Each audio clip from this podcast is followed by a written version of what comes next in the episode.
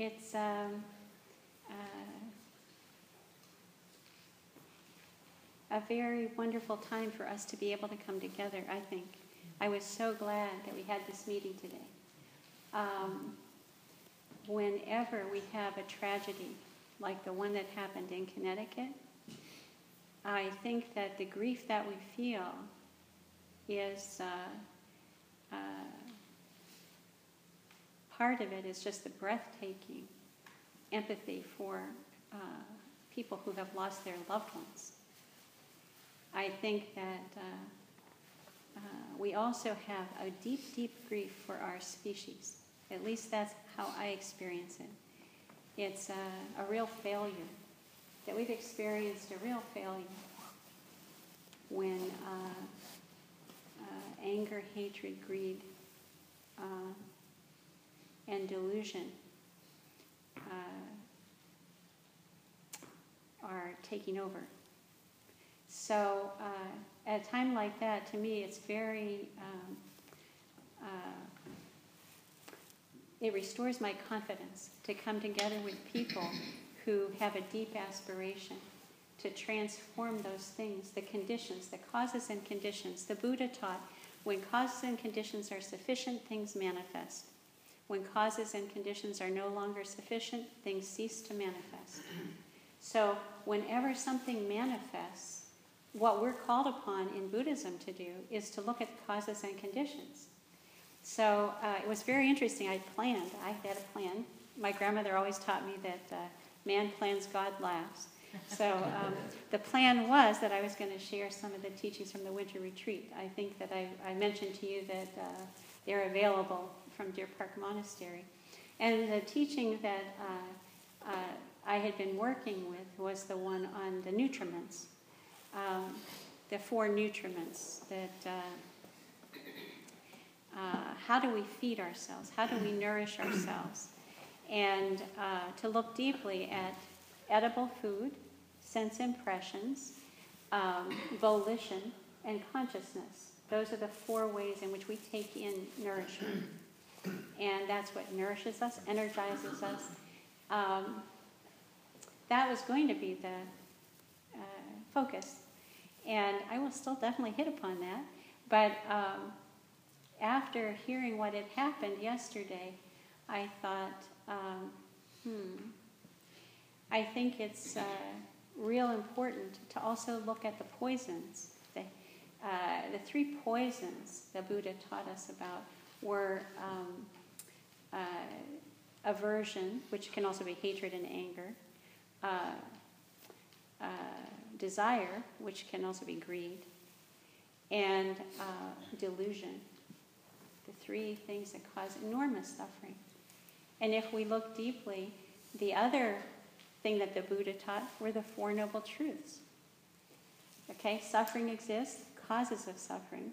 There's a cessation of suffering, and the way out is the Eightfold Path. Okay? Why would I be bringing up all these teachings of the Buddha at a time like this? Because what we were invited to do, he said, suffering exists. That's a fact of life. Whenever we're experiencing suffering, we're invited to look deeply. And Thich Nhat Hanh stresses this over and over again that we should not ever get caught in the surface of things. And that's what we do. when we're confronted with any kind of suffering, we like to make up a story right away so that we can make sense of it and so we can get on with things. We can forget about it. That's the habit energy.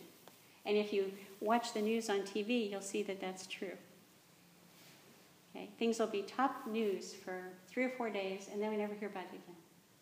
It's gone. That's not what the Buddha said. The Buddha said suffering exists. The second noble truth is there are causes to the suffering. And what Thich Nhat Hanh says is look deeply in order to understand. Because until we've gotten to the root of the suffering, there is no way out. We're going to keep repeating the suffering over and over and over again. So it was interesting to me that after hearing the horrific news about these children being killed um, and about the young man who killed them, um, that what I was hearing on the news were all these people talking about uh, uh, their views about why this happened. The reason that this happened is because we need gun laws. There aren't enough gun laws. And then there are people who are proponents of owning guns. And I mean, that was amazing. I mean, remember these three poisons? Remember delusion being one of the three? Not getting caught in the surface of things being one of the uh, noble truths, part of the study of the noble truths. The proponent for guns said that he knew for a fact that all these other massacres that have happened have happened in places where guns were banned. And that's the reason that they happened. How do you like that? If guns were not banned in movie theaters, I'm not making this up. This is the truth. Okay? So, if only we were allowed to all have guns everywhere, that would be the solution to the problem. Case closed. Then I heard all these people talking about mental illness. This young man suffered from a mental illness, and therefore, mental illness is the cause. And um, that's a very dangerous slope to be walking down because, number one, a tiny, tiny, tiny percentage of people who suffer from mental illness do anything violent. But that gives us the impression that we need to be very afraid of people who are mentally ill. Not only that, but not a huge percentage of people are mentally ill, and therefore the rest of us can simply say, oh, then that explains that. And we can get on with things. We keep trying to find a way to give ourselves a pass so we don't have to look deeply at the root causes of the problem. But if we look really deeply, at, at least when I look deeply at the causes of the problem, what I can see is uh, exactly what the Buddha taught. We have been powerfully conditioned, and in our culture, we're powerfully conditioned to be numbed out. And we're powerfully conditioned to be disconnected from our interbeing, our, our nature of being connected with everybody and everything. I was so moved when I heard President Obama say, the children are our children. That's the truth. When anybody suffers, we're all suffering. When there's injustice for anybody, there's injustice for everybody. When we can really deeply experience that, the whole way we approach everything changes. You know, when we talk about in Buddhism, we talk in Buddhist psychology, we talk about the fact that our consciousness is conditioned. It's conditioned from even before birth in all different ways. And every moment since birth, it's been conditioned. So when we try to assign a cause and effect, oh, it's because guns are, are not allowed in theaters. That's a story. But we try to try to make up something that'll make sense of something for us. Something that is totally beyond our comprehension. We try to hurry up and uh, get on with it, get over it, and make it so that it doesn't apply to us. So, what the Buddha was teaching and what Thay has been teaching his whole life is we, you are me, I am you. And the sooner that I can recognize that and take responsibility, mm, oh, lovely. I'll take three breaths.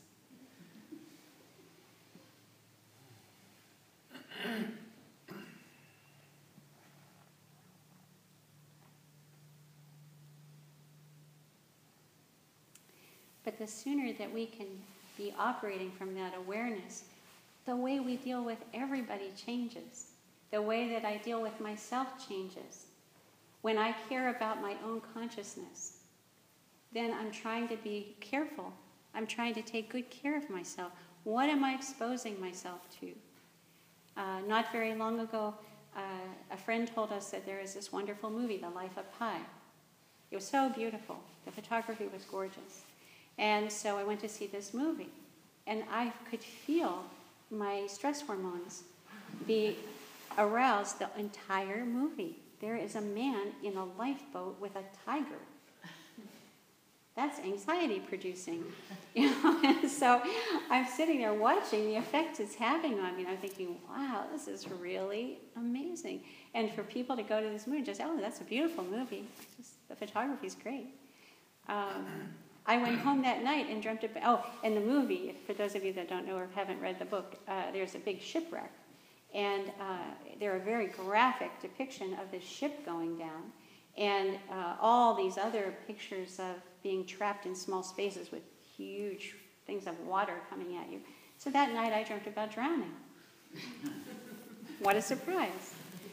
Okay, garbage in, garbage out. That's what they used to say about computers, I remember when uh, they first came out. But this is where, and, and you know, I'm not, again, in Buddhism, we don't talk about you should not go see this movie.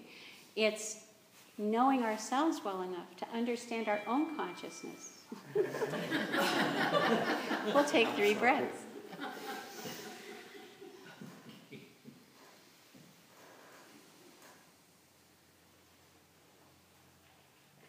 Hmm. It's a good thing. But the whole point is for us to be mindful and paying attention what is it that affects me? What is it that's good for me? What nourishes me? We talk about taking in edible foods. We all hear all the time about the things that are good for us, the things that are not good for us. Um, uh, you know, I talked to somebody not too long ago who said they were being very mindful about eating, but uh, what they were doing was focusing on uh, oh, I'm having an egg, and the egg came from a chicken that was tortured in a small pen, and they were eating all these chemicals, and now taking in chemicals, and da da da da da. And it's very good to be mindful. It's very good to be aware of uh, the treatment of animals. The purpose of being mindful would be to make choices. That then I would say, okay, maybe I need to. Maybe I need to be a vegan, or maybe if I'm going to eat eggs, I need to have free range chickens that are not fed chemicals. Uh, but the problem being that if that's all I think about while I'm eating my breakfast, I am feeding myself poison. That I'm taking in only negativity. That that's my, that my diet is sadness, guilt, whatever that is that I'm feeding myself. So I need to be mindful enough to say, hmm, next time I buy eggs, I need to think again. And then I need to go on with the awareness of what an incredible miracle it is to be able to take in the energy of the sun and the earth and the rain, and that my body is designed in a way to transform all that so that I'm able, here to, I'm able to be here talking to you. That it's the energy of the sun that's heating my body. It's incredible. So I can choose to focus for my whole meal on what's horrible, terrible, awful, and I can be feeding myself in that way. Or I can choose to focus on what is absolutely amazing and live in awe and have my meal be a, uh, sacred, a sacred occurrence in my day. Okay? And it's not, again, this is really important. We don't say, oh, play for pretend that everything's fine and just think happy thoughts. It's yes and. That's what equanimity is to be able to be aware, then what can I do about it? Can I take some action? Right? There's a saying I used to keep on my desk that said, if you want to increase your fear, procrastinate. If you'd like to lessen your fear, act. So to me, it's like when, when I get a heads up, what can I do? What action can I do? And this is the other thing. At a time like this, we have a golden opportunity when we have a nation that's suffering because of something horrific that's happened, we have an opportunity to look together, to look deeply. And like I said, it was encouraging in some ways that people, uh, it gives people an opening for the conversation to even happen. Everybody's sharing ideas about what they think the problem is. And at a time like that, there's an opening for some people to perhaps shift for some people to wake up a little bit, to uh, take responsibility. And that's really what it's about. When we can take responsibility for our own happiness, and I talk about this all the time. I know you're probably all tired of even hearing about it, but it's absolutely the bottom line in our practice to develop enough love and compassion for ourselves. None of us had perfect childhoods. I can guarantee it. There will be something that we would have to complain about. Um, uh, it just it always cracks me up when I when I go online and I'll see an article. Somebody will send me an article about something, and uh, at first when I was was new to being online, I would uh, say uh, look at the comments underneath the article. People would automatically write in comments, and very very quickly I realized all the comments were terrible. All these all the comments would be like totally uh, negative, critical, judging, whatever. I thought, wow, a bunch of angry people waiting to write comments out there. and so I just never read comments anymore. When somebody sends me an article, I don't go there. But um, one day somebody sent me an article about, uh, it was a, a uh, announcement. Ben and Jerry's is giving away free ice cream cones. One day a year, I guess they give away free ice cream cones. I thought, I'm going to read the comments. There can't possibly be a bad comment. It's got to be all positive. This is no way. What do you have bad to say about giving away free ice cream? What could, what could be the problem? And sure enough, I read the comments. Oh, right, free ice cream cones. Can you imagine the length of the line? I couldn't believe it. I thought, what could they find? Yep, you could find something. Okay? So we've all been conditioned. We've all been conditioned. Our job is to understand what has that conditioning been.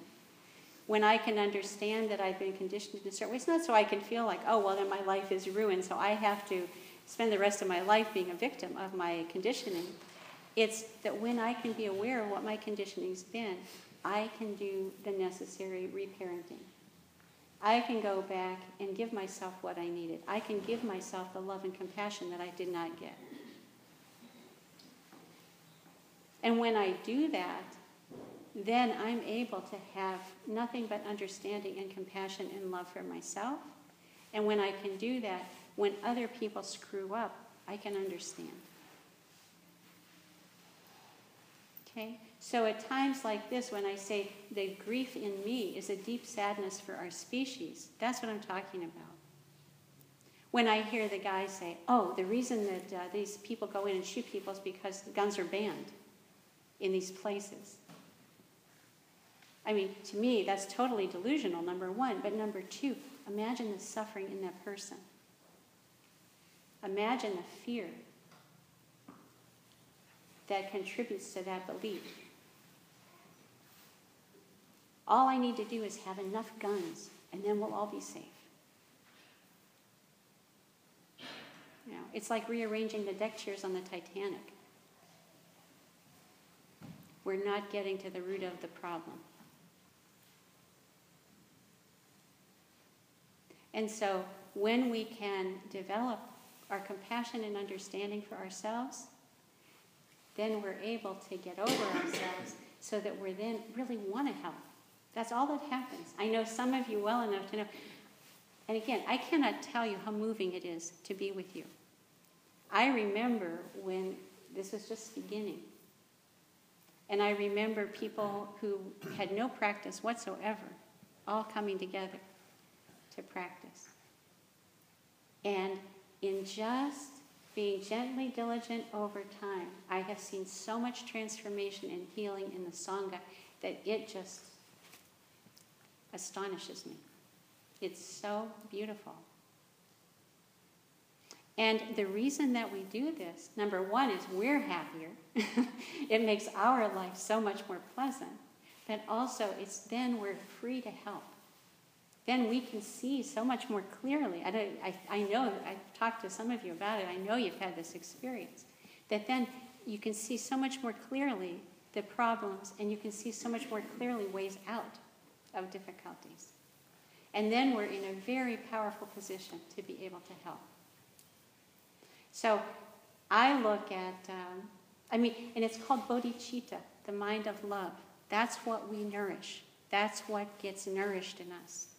When we're talking about taking in nourishment, when we take in wholesome foods, when we take in wholesome impressions, when we expose ourselves to beautiful music and wonderful people and wonderful literature and beautiful artwork and uh, the sun, the moon, the sky.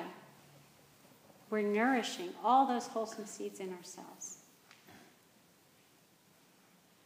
Yeah. The other night we had a uh, meteor shower, and uh, it was so lovely. We had, I was on a conference call. We had a conference call for people who are studying those uh, uh, Deer Park uh, teachings. And I got off the call at like 8.30, and I heard this rustling around out in our yard. And I thought, wow, it sounded like hard plastic, like a, you know, plastic drop cloths that you use for painting, and it has that crinkly sound to it. It sounded like there was a ball of that in the yard getting wrestled around. And I thought, this is really strange. So I um, uh, opened up the window and I, I, I, said, I opened up, first I called Richard to see if he was in the house, because I never know where Richard is. And I said, Richard, no, no answer. I open up the window, I said, Richard, nothing. I just hear this crunching around. Jeez. So I thought, it sounds like an animal got stuck in a plastic bag out there. And I went to the front door, I go out on the porch. Of course, I'm going to confront the bear that's in yeah. the plastic bag in my yard. I wasn't always the brightest bulb on the surface, still I'm not. But anyway, I'm on the front porch and I hear this crunching around and I say, Richard, Richard. Yeah, I hear from a distance, it's Richard. And I said, What are you doing? Oh, nothing. okay. And I said, Oh, it's cold out. Come on in. So go inside. It's like 20 degrees outside. And so we go inside. I go inside. And a little bit he comes in and he said, uh, uh, Get your coat on. You've got to come out in the front yard. So I got my coat on, went out in the front yard, and he had put down this plastic drop cloth in the middle of our front yard, had the air mattress, queen size air mattress, inflated with with a heated mattress oh pad, oh with an extension cord running from the house to the middle of the front yard, with two down sleeping bags and our pillows. And we jump in, right there watching the meteor showers. It's 20 degrees in our front yard. Okay? So, what does that do? It waters all of my seeds of joy. Right? This is how we nourish each other. This is what we're here for. How do I nourish myself? When I've nourished myself, all I want to do is make everybody else happy. All I want to do is to delight other people, right? This is what we're here for. So once we're doing this, once we're living in a way like that, once we can be with our own, and this is not about avoiding suffering. This is what happens when you go through your suffering. This is what happens when you develop a relationship with your suffering to say, yep, suffering exists, and yes, there is joy in it. Right in the middle of it, we can be watching meteor showers. There's nothing to stop us. when we can be living like that, then we have all of this uh, uh, energy and um, bodhicitta, this energy of love that we want to do something when they did uh, uh, functional MRIs on monks who were uh, meditating on compassion, they found all the centers of the brain that light up when you're ready to take action lit up. Compassion is a verb, it makes us want to help. So, what then happens in situations like we find ourselves now is we have these enormous tragedies and we get to see ourselves. It's a mirror for us. And we don't like what we see. This is like uh, a mirror for one aspect of ourselves, I should say. That uh, what have we done? How did we get here? When I went to see the movie The Life of Pi, what did I see? I saw about 15 minutes worth of uh, previews of coming attractions. It sounded like there were like probably eight different films that they were previewing. They, it sounded like they all used the same soundtrack the soundtrack for every one. It sounded really, I'm not making it up. It sounded like they were the same. And it was all explosions and guns and and it was images. Boom, boom, boom, boom. It was like an assault on your consciousness. Mm-hmm. In just the 15 minutes before the movie started, I felt I was already shutting down. I felt like I was getting numbed out to those images, that I was able to see anything and it wasn't going to, I'd already dissociated from what was happening. And I, all I could think of was what happens to children when they're playing games for eight hours a day and killing fake people, but having it look real, real? How does that disconnect us? How does that help us get numbed out to the reality of the pain and suffering involved in that? This is what we've created. These are the choices that we've made. And the reason I'm offering that this morning is if we can use what the Buddha taught, if you can use those Four Noble Truths, if you can use those three poisons, if you can use the idea of watching what we're taking in, the nutriments, how am I nourishing myself? If we can take really good care of ourselves, if we can look deeply to understand the roots of the suffering in our culture, then we get to causes and then we get to the way out. What is right action? And for every person sitting here, it'll be something else. It's not a matter that we all, I mean, it's lovely when we get together and do something as a group. I know the Sanghas in New York got together and went out to uh, uh, Rockaway and um, uh, Breezy Point, I think it was. and that's lovely when we can get together and help as a group. But I think what happens more often than not is when we have these things come up, we feel totally powerless. We can sit around and say, Yep, I understand, I understand, I understand. The problem is, the problem is, the problem is. We define the problem ad nauseum. And like I said very frequently, we never get to the root of it anyway. But once we have seen what the root of the problem is, then it's up to us to go to that next step. There is a cessation of suffering. What is the way out? Which of those Eight Noble Paths do I need to use in order to help? It may be that uh, uh, people will be motivated to write to their senators and congressmen to enact legislation for certain things, and that could be a help. Uh, it could be that uh, people need to uh, work with, with children work with parents uh, to help parents. Uh, uh, their difficulty happens because of those three poisons the hatred, anger, and violence, the greed, the delusion. Because of those things, we have evolved as a culture where people are so afraid and uh, so busy, so worried, so uh, busy trying to get by that they feel exhausted and don't have the energy to do much. We feel, and when I can tell you for sure, uh, recovering from the um, uh, uh, peritonitis that I had, my energy has been much lower than normal. And I can see in myself that um, when I'm confronted with a challenge, there's this moment of, gee, I don't know if I have the energy. I don't know if I have what it takes to do this. So I know that in our culture where we have so many people that are so exhausted and so stressed out, that there are very many people that feel they're not up to the challenge. There's nothing I can do. How can you expect me to do anything on top of what I'm doing? And so, to me, it's um, uh, even in very small ways, how can we help? Like I said, if I have a neighbor who ha- is a single mom with three kids, and that person doesn't have time for her kids, and the kids are demanding time. Uh, is it possible for me to help? Is it possible for me to love those kids? To help that mom in some way? That's a huge help. You know, they talk about writing it off as mental illness. What are the causes and conditions that lead to mental illness? Some mental illnesses they know can be, there's a genetic component. But it's been, in my own experience, dealing, I did counseling with mentally ill people for quite a long time.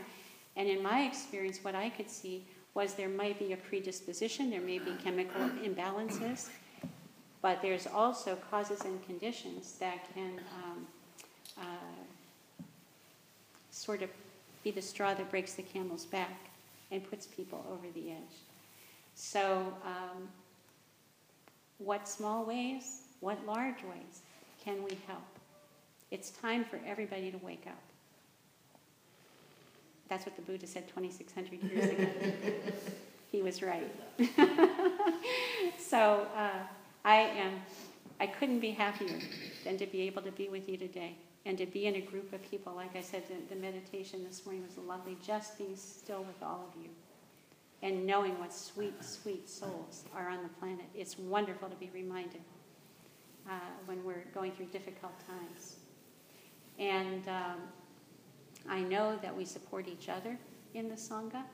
And uh, like I said, I've seen such amazing transformation and healing in this group of people. And uh, I know how much you already do. Uh, many of you, anyway, I'm aware uh, of how much you do to help already. Um, and I just wanted to uh, say that the reason that we've done all this practice, the reason that we've done all the transformation, is so we can become uh, a much stronger force for helping. Our species is in deep, deep trouble. And I think that uh, there are people who uh, don't see the deep, deep roots of the, the difficulty, who are um, in positions of power, who has very strong lobbies, who uh, uh, don't want to see things be any different than they are. They have big investments in violence. And so I think that, uh, again, we can't tell each other what to do or how you're going to be moved to take action. But uh, I think now is the time. If ever there was a good time, while uh, uh, while that uh, opening exists, even if, like I said, even if it's a letter, an email, a phone call, uh, well placed, can be a huge help. so. Um, I deeply appreciate all of you. I deeply appreciate your practice. And uh, it is just uh, a total joy to have companions on the path. So thank you, thank you, thank you.